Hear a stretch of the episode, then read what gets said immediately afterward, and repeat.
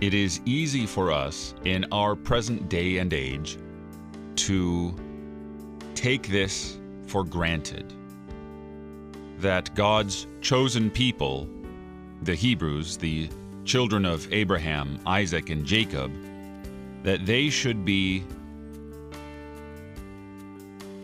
not the only ones to enjoy paradise in God's kingdom.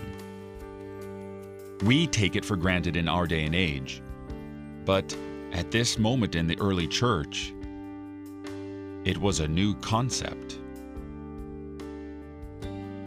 Yes, there were pious individuals, uh, people of the gate, as it were, who tried to live a pious and holy life, but whose Gentile heritage obstructed full participation in the true religion.